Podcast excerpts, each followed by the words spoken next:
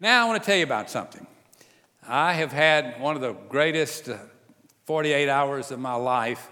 Uh, yesterday, I had the privilege to be here on our campus, and uh, I pulled up uh, about 8:10, and first of all, as every Saturday, there was a host of Sagemont members getting the yards beautiful for us to enjoy when we drove up this morning. And so they were, I was dodging zero turn lawnmowers and not wanting to get hit in the head with a hoe or whatever, but, but uh, that's a normal Saturday, all right? But this was an unusual Saturday when we had two thirds of our parking lots were filled with cars at that time of the morning. Well, I, I'm getting old, but I knew it wasn't Sunday. But I did know, and the reason I came yesterday, we had one of the most incredible seven hours in this building that I have ever experienced in my life. Let me tell you what happened. A lot of people find out these kind of things, the good news, too late. But uh, yesterday, uh, the Harris County District Attorney, uh, Devon Anderson, along with Judge Delgado, who is a member of Sagemont, and our local judge, gathered here with a host of attorneys, judges, and people that are involved with the district attorney's office. And Tuesday we did a, a uh, press conference here, and everyone in Precinct 2 and Precinct 8 were invited to come to what they called, and I love this, make it right. Make it right. Now, here's what happened the folks that accepted the invitation to come make it right with all kinds of violations from uh, criminal mischief, criminal trespass, minors consuming or possessing alcohol, minors in possession of tobacco, parents uh, contributing to non attendance of their kids in school, uh, failure to ID, failure to appear at court, drug paraphernalia, public intoxication, disorderly conduct, theft of less than $100. The district attorney's office agreed to forgive their trespass if they would come. And, uh, and listen, yeah, amen.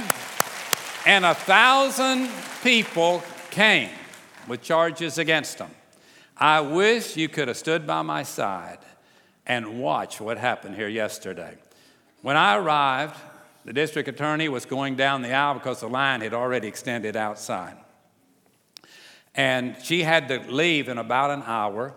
And I walked into a building that was filled with, yes, government employees that were so full of love and so happy and so encouraging to the thousand people that came that were afraid to get out in public, afraid they might get whatever the charge might be. And they came in this building and their lives were transformed in a matter of about an hour. Let me tell you about this altar. This is the best place to illustrate it.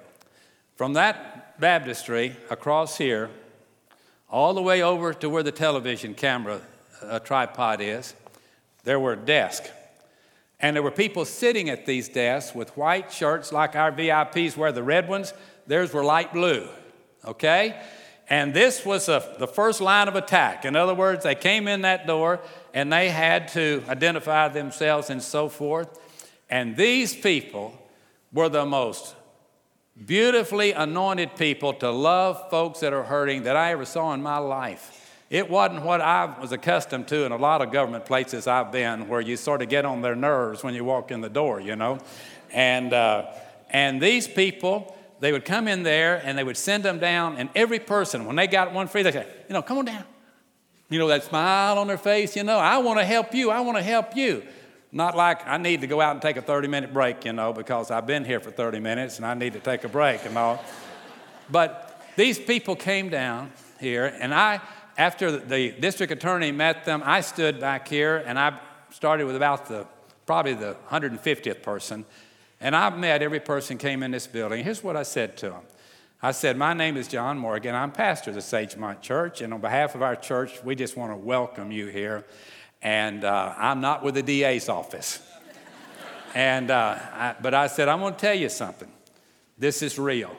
And what you're going to experience, you're going to be so glad you came. And when you go out, I want you to be happier than that Duck Dynasty bunch. I said, I want you to have at least four happy, happy, happy, happies, all right? Because they're going to make your day when, when you come in. And they did, folks. They did. They loved on those people, and they were from every part of life. And they went out of here with a spring in their step and a joy in their heart because some of those that got tickets when they were 16 now they're 19 and they're still on the books were forgiven. And all their offenses were forgiven. Now, these are all, and it says so here on the flyer, minor offenses, okay? So make it right yesterday. So today's sermon is going to be Make It Right Part 2. And I'm going to talk to you about all the stuff they couldn't forgive here yesterday that you can get forgiven before you go out of here today because the blood of Jesus cleanses from all sin, not just civil sins and criminal trespassing, but all sins. And when Jesus sets you free, you're free indeed. But I just want to say thank you to our district attorney and her wonderful staff. You, if you would have taken our VIPs, that's our folks with the red shirts, give them a blue shirt, they could have been twins, all right? They had that kind of love. And the people that check the security people here, they need to go out to Hobby Airport and teach the people out there how you're supposed to, to, to treat human beings. You know what I'm talking about? And they, they made those people feel so special. Like as they were searching them, I'm searching you so you'll be safe. You know, and I don't know how you put all that together, but anyway, that's the way it worked out because they were saying, We're so glad you're here, and you're going to be glad that you came, and so the Lord just was so, so good. Now, here's my point, and I'm going to preach. I'm glad those people came to the altar, a thousand of them yesterday, for minor offenses. But you realize how hard it is to people to come to the altar today to have eternal forgiveness? Can you imagine what it's like if what happened yesterday in a civil area would happen in a spiritual area and people would come to the King of Kings and the Lord of Lords, who not only was crucified on a Friday, but rose on a Sunday morning. And he is willing to forgive us of our total, all of our trespasses and all of our sin. Isn't God good? Isn't God good? At the end of the service today, I'm going to invite you that want to, and nine did in the first service, came to this altar and left here born again Christians, saved by the blood of Jesus, and set free totally. And I've just met every one of them out here in the foyer, and I'm telling you, folks, they're floating on air. They were high yesterday, but they're up in the altitude now. They need oxygen mask. They are so thrilled because, folks, that's what Christianity is. It doesn't capture you and hold you a prisoner, it sets you free. You're already in chains, you're already in bondage. I don't care how old you are. And in our service yesterday, uh, earlier, we baptized a senior adult couple that have been bowling with our bowling bunch, okay? And for months they've been bowling with them. And for months they've, the whole bowling teams, about 50 of them in the whole league, have been witnessing to this beautiful senior adult couple. And they were baptized by Dr. Jim Hastings. And I anointed the Bible study team. They are our holy rollers. Now, that's going to be their class name, the Holy Rollers, all right? Because they, yes, are awesome. Now, I want you to look in your Bible. We're going to move real fast. I want you to pay close attention. See, God's put His church on a mission. A lot of us don't know what our mission is. We think our mission is to have services. I want you to know if, this, if the people and members of this church can go to heaven by attending meetings, you got it made because we have on our calendar over 5,000 meetings in this building every year. So if you're 100% in attendance, you home free, I guess. But that's not what a church is for. We're not here to have meetings. We're here to be living proof of a loving God to a watching world, but we are here in biblical language to let your light so shine before men that they will see the good works, but they'll glorify the Father which is in heaven. And God has put us on a mission. He told us to go into the world with the good news of the gospel, baptize people, in the name of the Father and the Son and the Holy Spirit, and teach them to observe the things that I command. And he says, And lo, I will be with you always, even to the end of the world. That's Matthew 28 19 and 20. What, that's called the Great Commission because it's for the whole world that the blood of Jesus cleanses from every sin. He says, I will bury them in the bottom of the sea and I will remember them no more. The word gospel means good news. It means good news. And our sins nailed Jesus to a cross in Jerusalem, but just a few yards away on, on Sunday from the grave, he arose. Yesterday, the people were mesmerized by the cross, and I got the privilege to show a lot of them the empty tomb. I wanted them to see it didn't stop on Friday, it went through Sunday morning. If some of you don't know anything about what happened on Sunday and you're hooked up on Friday, you need to have a good weekend and go to Sunday morning because He is risen as He said. Now, if He is risen as He said, then that means He's who He said He was. If He's who He said He was, He is the righteous judge. Righteousness comes from the word right, you know, do right, righteousness. Righteousness exalts a nation, sin is a reproach to any people. But what's happened is we have offended God by, by neglecting to uh, uh, come to His Son Jesus, and we've refused to come to the cross. We want to do our, our own thing. And so, as a result of that, most are still in bondage. They still need to break through, but as of now, they have not been able to do so. But our assignment is to carry the good news that Jesus died for sinners and that all have sinned, but all can be forgiven if they come to the blood of Jesus. So this morning, I want you to listen for just a few moments to something real important from Matthew chapter 5, verse 13. This is a Sermon on the Mount. Now, listen this. It's talking to believers. It says, You're the salt of the earth. If the salt loses its savor, wherewith will it be salted? It's thenceforth good for nothing, but to be cast out and to be trodden under the foot of men. You, talking about believers, are the light of the world. A city that is set on a hill cannot be hid. Neither do men light a candle and put it under a bushel, but on a candlestick, and gives its light to all of those that are in the house. And then the key verse is verse 16. And that is, Let your light so shine before men that they'll see the good works, but they'll glorify the Father which is in heaven. Now, here's what the scripture says. Follow this quickly, but it's very simple. Young people, listen to me carefully. When you become a believer, we are salt and light. We are salt and light. Salt is one of the most stable compounds on earth today. Jesus chose to use it. Salt is extremely stable, stable, and on its own, it does not use, lose its saltiness. And the only way it can is to become contaminated by the chemicals of this world that can take it and dilute it. And that's what's happened to a lot of us. We become diluted by the things of this world. However, when salt is in its purest form, it will add flavor and it'll preserve anything it touches.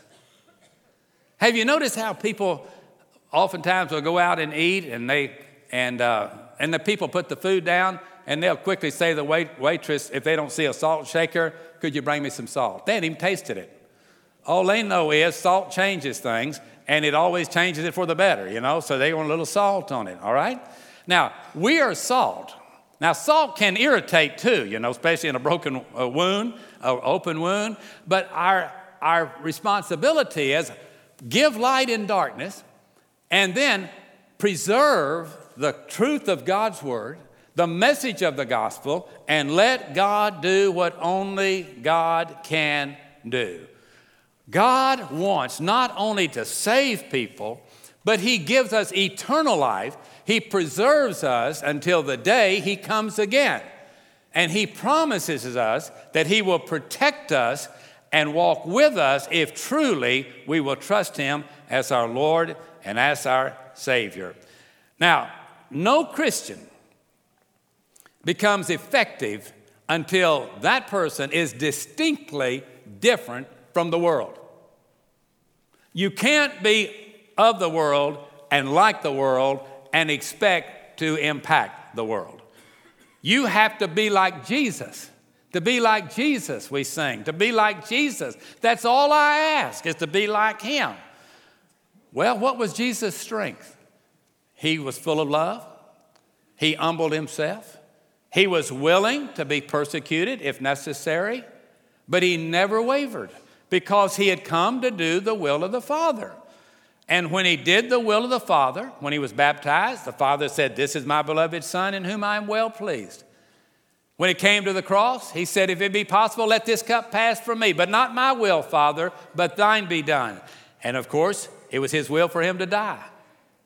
But then again, on Sunday morning, he rose from the grave.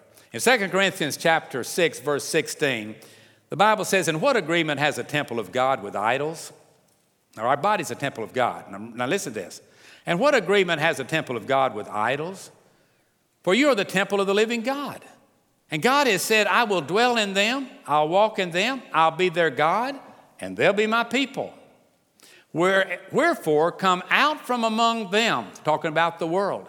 Be separate, says the Lord, and touch not the unclean thing, and then I will what? Receive you.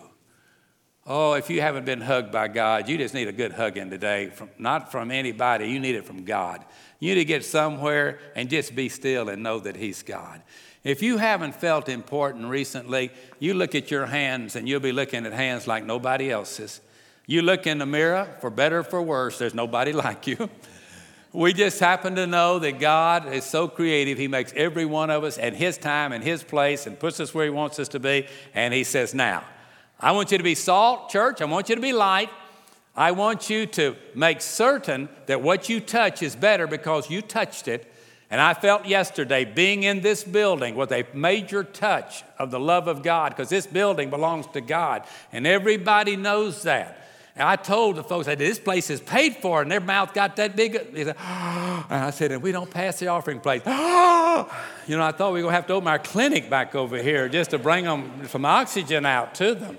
But it's so beautiful when God said, you remember in, the, in Genesis 1, and, and he said, let there be what? Light. Light. That's us. But he was talking, we know about physical light, but here's the deal.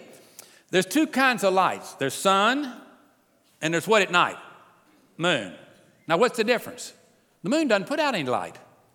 The moon is a reflection of the sun. You agree with that, scientists? That, that's real deep stuff, isn't it? Okay, now think with me now. We reflect Jesus. We don't want people looking at us. We want them to look at the S O N Son, be born again, and then we want to be reflection of the Son of God. As He is, that's what we want to be in this life. So, any changes that you notice in your life, and I've noticed a lot in my life that I'm working on, uh, need to be made. To be like Jesus, to be like Jesus. That's all I ask is to be like Him. Great, great thought. Not only, again, are we to be light, but we are also to be salt. God said it from the beginning, let there be light. Colossians 1:13, who has delivered us from the power of darkness and has translated us into the kingdom of his dear son, out of the world's darkness. The light comes, and we are able to make our path clear. Ephesians 5:8. For you were sometimes darkness but now, listen to this you are the light of the Lord. Walk as children of the light. Now, that's to a church in Ephesus. Paul wrote it, that, and he said very clearly that you need to walk as children of light because you are children of light. Look listen to 1 Peter 2 9. But you're a chosen generation, a royal priesthood, a holy nation, a peculiar people, that you should show forth the praises of him who's called you out of darkness unto his marvelous light.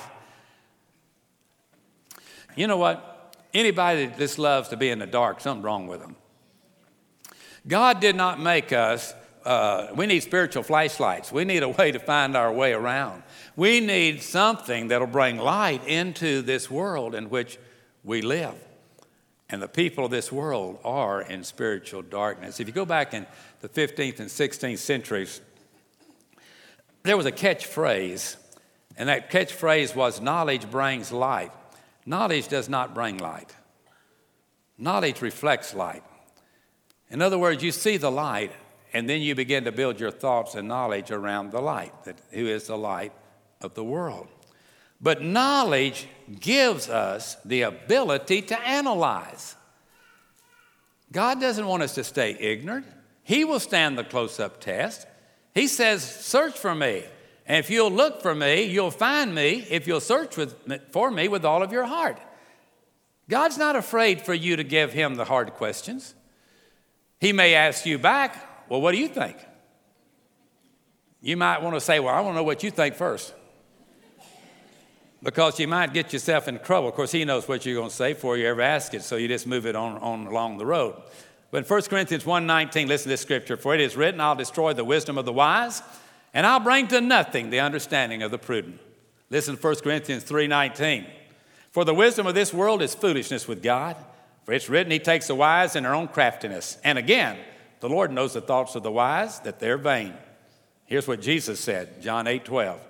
Then spoke Jesus again unto them, saying, I am the light of the world, and he that follows me shall not walk in darkness, but in the light of life. Folks, this is not deep stuff. You don't have to know the Greek and the Hebrew to understand what I'm sharing to myself and to you this morning. God is very, very simple. He's the way, the truth, and the life. All we do is follow Him. He directs the path. He brings the light where we need light. He brings understanding where we don't understand. He said, If any man doesn't know, ask of me, and I will guide you. Wow. And makes no charges for his services. We're not the light. Again, we reflect the light. 1 Corinthians 3:16, that passage, know you not that you're the temple of God and the Spirit of God dwells in you. You know what the answer to that question is? Most people that say they're Christians don't know that. Let me read it again. Know you not that you're the temple of God and that the Spirit of God dwells in you? Does the people that know you best know that the Spirit of God dwells in you? Do they sense the love that you have for them? In the very simple things of life. How does it go? Because Jesus said, This is who you are. The world is in darkness. They need to see me, and I want you to show them me. So now I want to ask you this, and especially if you're a young person how are you forming your view of God? I hear all of these things in this talk today about how this generation worldview is different from the last generation, and the last one from the one before that. Let me tell you something. I'm not after a worldview to follow in any direction. I am looking for a Savior who has all knowledge, all power, is eternal, forgives of every trespass, and I want to follow him. And what the world thinks, I am told clearly in the Holy Scripture, is not God's way. And if everybody's doing it, you can mark it down biblically, you better not be following that way. If you just simply say, I'm always with the biggest bunch, be careful. Understand God loves you, but He wants you to follow Him. He wants to clear the record with His blood, but He doesn't clear it until you confess it and repent of it and then follow Him, then the blood of Christ cleanses from all sin. And then when it gets too deep or too tough, God says, My grace is sufficient and nothing is too hard for me. And if the devil's after you, just step aside and come back in a few minutes and it'll be okay because he won't win because I own you. When somebody steals your purse, the purse can't do anything about it. But when the devil tries to steal one of God's kids, he does a lot about it. And when you take that position it, that he that's in me is stronger than he is in the world, you're on the right track. And the quicker you can learn that, the better it's going to be. What do you think? If you're a doubter this morning, if Jesus is not the way, what do you think will free you from the punishment of God's wrath?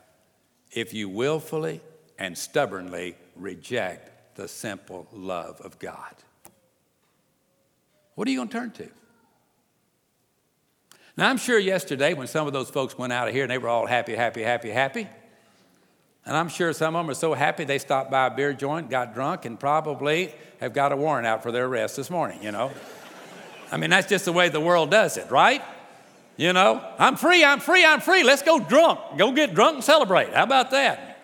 Well, everybody's doing it, so why don't we jump on board? Why? Because he that's in you is greater than he is in the world, and he grabs you and says, Whoa, come out from among them, be separate. I got plans for you, and my plans are better than their plans. Don't follow them, you follow me. That's what the commitment is. Every generation of young people, every one of us, when we were young, the young people today, every generation of young people has to deal with what they believe about Christianity.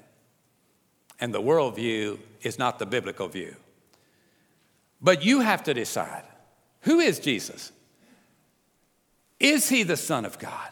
Is he coming back again? Is the Bible the Word of God? You say, well, most of my professors don't think so. That's a pretty good sign that it is true then. Because if most of anybody you know believes something else that's contrary to the book, you better go with the book. That's where the real stuff is. Never has there been a generation that has had to deal with such sophisticated weapons as this generation is. It is unbelievable. Young people, God bless you. I pray for you every day. I got up at 2:30 this morning. I'm not bragging. Yeah, I am bragging about it because I don't get up at 2:30 in the morning. I'm bragging about it. I got up at 2:30 this morning. But I was just praying after my experience yesterday because it was an awesome experience here. I, I was just saying, "Oh God, please, please let our young people, the best the world's ever produced, let them see the truth. Let them deliver us from this bondage. We can't go any deeper. Your parents and your parents' parents have led down the trail. We've repented. We need, we need, as a group of believers, to turn to God and say, Have mercy on us, God. Save our land, heal our land, bring our families back together, make the church what it ought to be. That's what we ought to be praying about. And the world's not going to help you do that. It's not going to help you do that. And so today, we make fun of people that they want to live for God. That's always happened, but not like not, not more than it is today. Our young people, they're made fun of, rejected. I saw some of that, but not like they're seeing it today. And folks, we got to be salt and light. We got to keep the light shining. We've got to stand firm in the power of His might. And we got to watch and see what God chooses today to, to, do, to do. Today, people attend church, but they don't want to be committed to being the church. They don't want to be the church, they want to attend the church. They want to attend for an hour, hour and a half, go home, come back and attend. That's not what Christianity is all about. And many churches, many churches have attempted to be creative and they've lost the sight of the Creator. We've got to be extremely careful. If, the, if Paul the Apostle were preaching at Sagemont today, he might say something like this to the young generation and the senior adults Therefore, if any man be in Christ, he is a new creature. Old things are passed away, and behold, all things have become new. All things have become new. We look through a different sight, we walk in a different direction. Our goals are totally different from the goals of this world. We, he must increase, and we must decrease. But the data of today is so abundant and comes from so many directions, it is very difficult for young people to know what to believe and what not to believe, and what to follow and what not to follow. It's a big battle, and we need to continually bathe our students in prayer. They go off to college, as well as when they go to the first grade.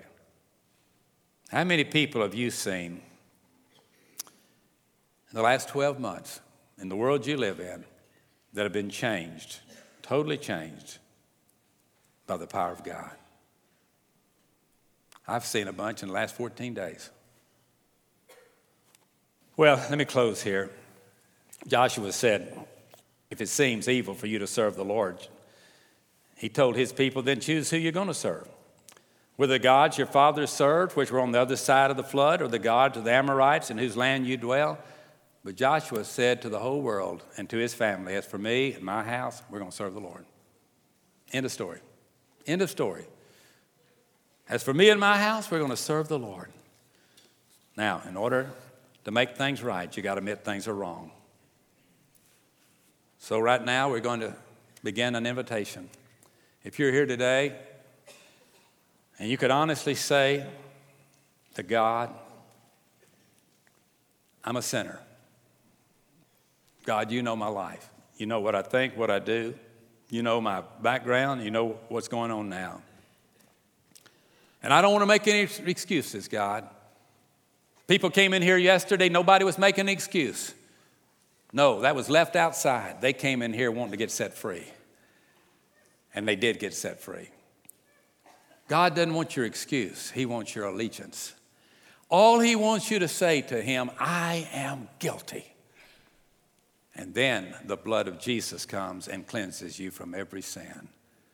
But as long as you're as good as everybody else, you're a long way from understanding the Bible. Come as you are. Come like you are now, but leave like He wants you to be. There were some came in here yesterday that couldn't be helped because their offense was greater than what this event was to forgive. I'm here to tell you this morning no one can bring to this altar anything in your life that is an unforgivable sin unless you have blasphemed the Holy Spirit and told the Holy Spirit, Get out of my life, God, and don't come back again. The Bible says the day can come, it's called the unpardonable sin of the Bible, when for the last time the Holy Spirit will ever convict you about becoming a Christian. And when that happens, it won't be on your timetable any longer.